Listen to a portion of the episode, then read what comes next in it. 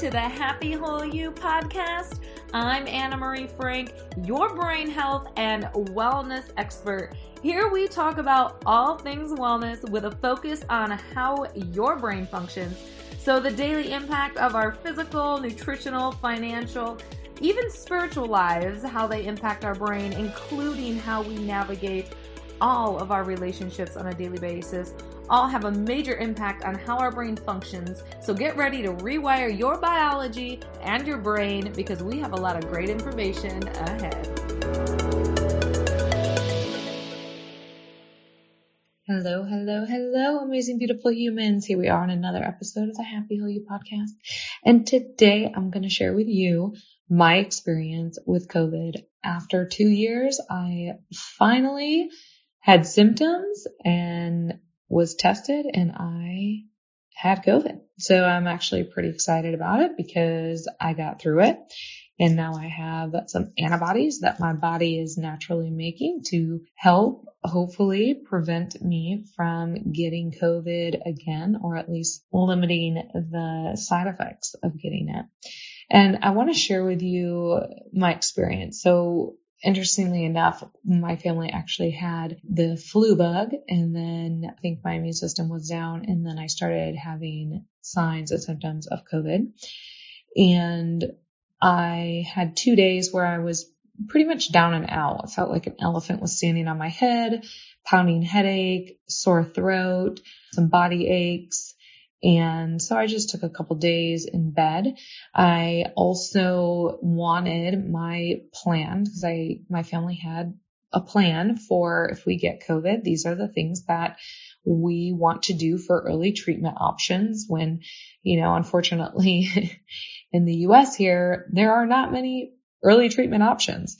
But nevertheless, I was able to get into a local doctor after being on a waiting list. I did the antibody infusion, and that was my early treatment option.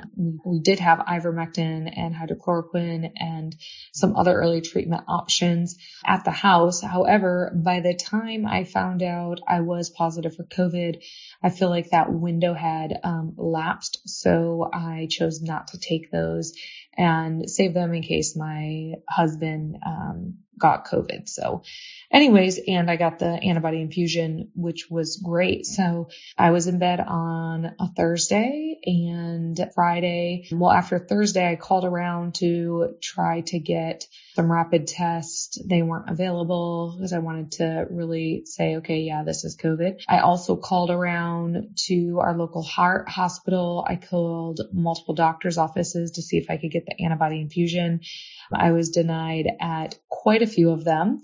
One, I was told unless I'm admitted to the heart hospital, they don't you can't just go in and get the antibody treatment. And then other doctors' offices, they just were not, it was not an option. And there was one doctor in town that, I've never seen this doctor before. They were allowing you to come and, they would test you in your car. And then when an opening in your room would occur, they would have you come in and they would give you the infusion. So I got the infusion on a Friday, and that Saturday, the next day, I felt pretty darn good, probably about 80% better. And by that Sunday, I was 90% better. And by Monday, I was back to myself. And what was interesting though is I believe it was that, 3-4 days after I had gotten the antibody, I noticed that I did lose my sense of smell. So then I went to the chiropractor, did a few natural health modalities that I have, and my smell came back. Whether all of that helped with it or not, I'll never know, but I did all those things and I got my smell back. So that's a good thing. Now, here's the kicker, you guys. One of the things that is driving me crazy, and my voice was silenced on an Instagram live that I did about this, is I was talking about the shaming that is going on. I am an unvaccinated person, and there is shaming that's happening with medical professionals, with just people in general, for people that are not vaccinated, saying you're taking up a hospital bed and you're not vaccinated, and just all the shaming around it. There's also shaming around people saying, why are you getting vaccinated? Like all those things, right? And I think we really need to stop with all the shaming. Biggest thing I feel like is crazy is the fact that we're shaming unvaccinated people for taking up a hospital bed. And, you know, we don't shame people with type 2 diabetes that are taking up hospital beds because type 2 diabetes is preventable. We don't shame people that have heart disease based on their lifestyle choices for taking up a hospital bed. And so I think we all need to wake up to the fact that we're turning on each other and we need not to be. I believe that if we all took really good care of ourselves, how we should, getting sunshine, eating healthy, doing all the things, probably wouldn't have the amount of people getting severely ill and passing from this. But nevertheless, that is happening. And this virus is real and it will kick your butt. But we need to not shame people for how they are choosing to take care of themselves, because we're not doing that in other capacities with other preventable diseases. Yet we're doing it with COVID. And I just think that's wrong. There's a local doctor who did a post for the fact that they had COVID and posted saying, I'm just glad and thankful I'm not taking up a hospital bed. Thank you to the vaccination. Well, you know, this doctor is young. This doctor is exercising. This doctor is eating healthy. This doctor is not overweight. And they don't have the classic what we're seeing with people that are being hospitalized with COVID and the underlying comorbidities. And so I just think that's a huge missed opportunity for that medical professional to say, really, the reason I'm not taking up a hospital bed could be contributed to the fact that they're doing all of these natural health practices. And I think we're really missing the boat with talking about the things that keep us healthy that we all should be doing. And, you know, let's face it, a lot of us are not doing them, that can increase your risk from having, you know, this disease really give you some, you know, life-threatening side effects. But at the end of the day, we all need to quit shaming and blaming each other, whether you're vaccinated or not vaccinated. You know, the vaccination has its place. And those people that are at high risk, those people that for their own mental health want to be vaccinated, that is their choice, right? And that's where the power is at, is we all have this choice of how we want to take care of our health and how, you know, we want to essentially prevent disease. And, you know, the other big factor that I think is very disturbing in America is the fact that there are no early treatment options, or the ones that we want to have, they're very, very hard to come by. And so not having early treatment options 2 years into this pandemic is, I feel like it's criminal on so many levels. And people that say, oh, well, the vaccination is an early treatment option, I would have to say, okay, maybe that's for you, but that's one choice.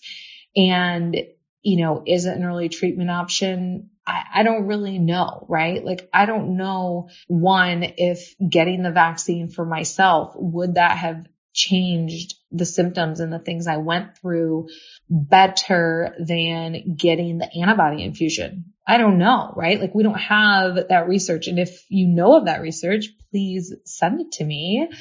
But there's a lot of unknowns. But I do know that the fact that some of these well-known medications that are out there that have been used and given, you know, billions of doses, and yet people don't have access to those medications, I think it's kind of crazy, right?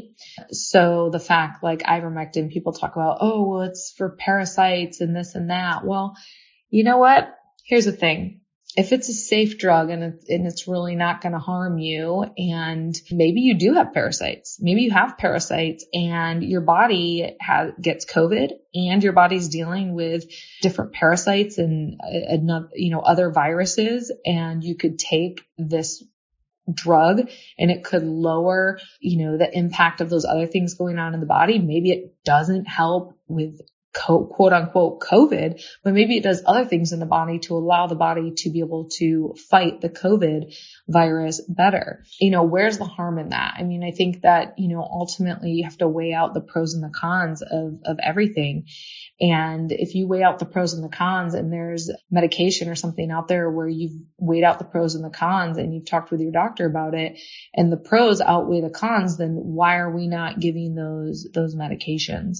Why are we not supporting people with early treatment options? I think that that's, something that needs to be talked about. I know it is being talked about, but at the end of the day, I guess the whole point of this podcast was to share that I'm an unvaccinated person. I got through COVID. I did the antibody infusion. I do a lot of things to keep my health the best that I can. I'm not perfect, but I try to keep my vitamin D levels up. I get sunshine every day. I exercise. I eat healthy foods. I really try to increase herbs and spices and things like that in my diet. And I get decent amount of sleep. And I do believe that all of those were contributing factors to supporting me get through this illness. I also, all of those things I just shared, I believe is a reason why I did not take up a hospital bed, not to mention my age is on my side in terms of this disease. But I also wanted the main point to get across in this podcast was to pay attention to the shaming going on in terms of yourself. Are you shaming other people? Are you judging other people for their choices? I believe we're all doing the best we can based on the knowledge that we have, but it is not okay. And it is not right that certain medical professionals and other people are shaming unvaccinated people and saying you're taking up hospital beds and really judging them because they're choosing not to get this emergency permitted vaccination. Because if you're going to shame people for that, then, where's the shaming with people that are not taking care of themselves, getting these diseases that are preventable, such as type 2 diabetes, some heart diseases and things like that. But again, we shouldn't be shaming each other for any of this. We should be supporting each other and we should be taking care of each other and not turning on each other. I really hope that if you do come down with COVID, that you are taking care of yourself, that you have a local doctor that is willing to give you early treatment options, and you don't have to go through the mental struggle of finding early treatment options. But ultimately, today, make sure you're taking care of your health today and tomorrow and the next day, because your health is ultimately up to you. Thanks for joining us today, you guys, on this Happy Whole You podcast. We are so stoked that you are listening. And if you have questions or want to reach out to us, you can always email us at info@happywholeyou.com. And you know where to find us at Happy Whole You on Facebook and at Happy Whole You on Instagram. So have a wonderful day. Have a great week, and we will see you soon.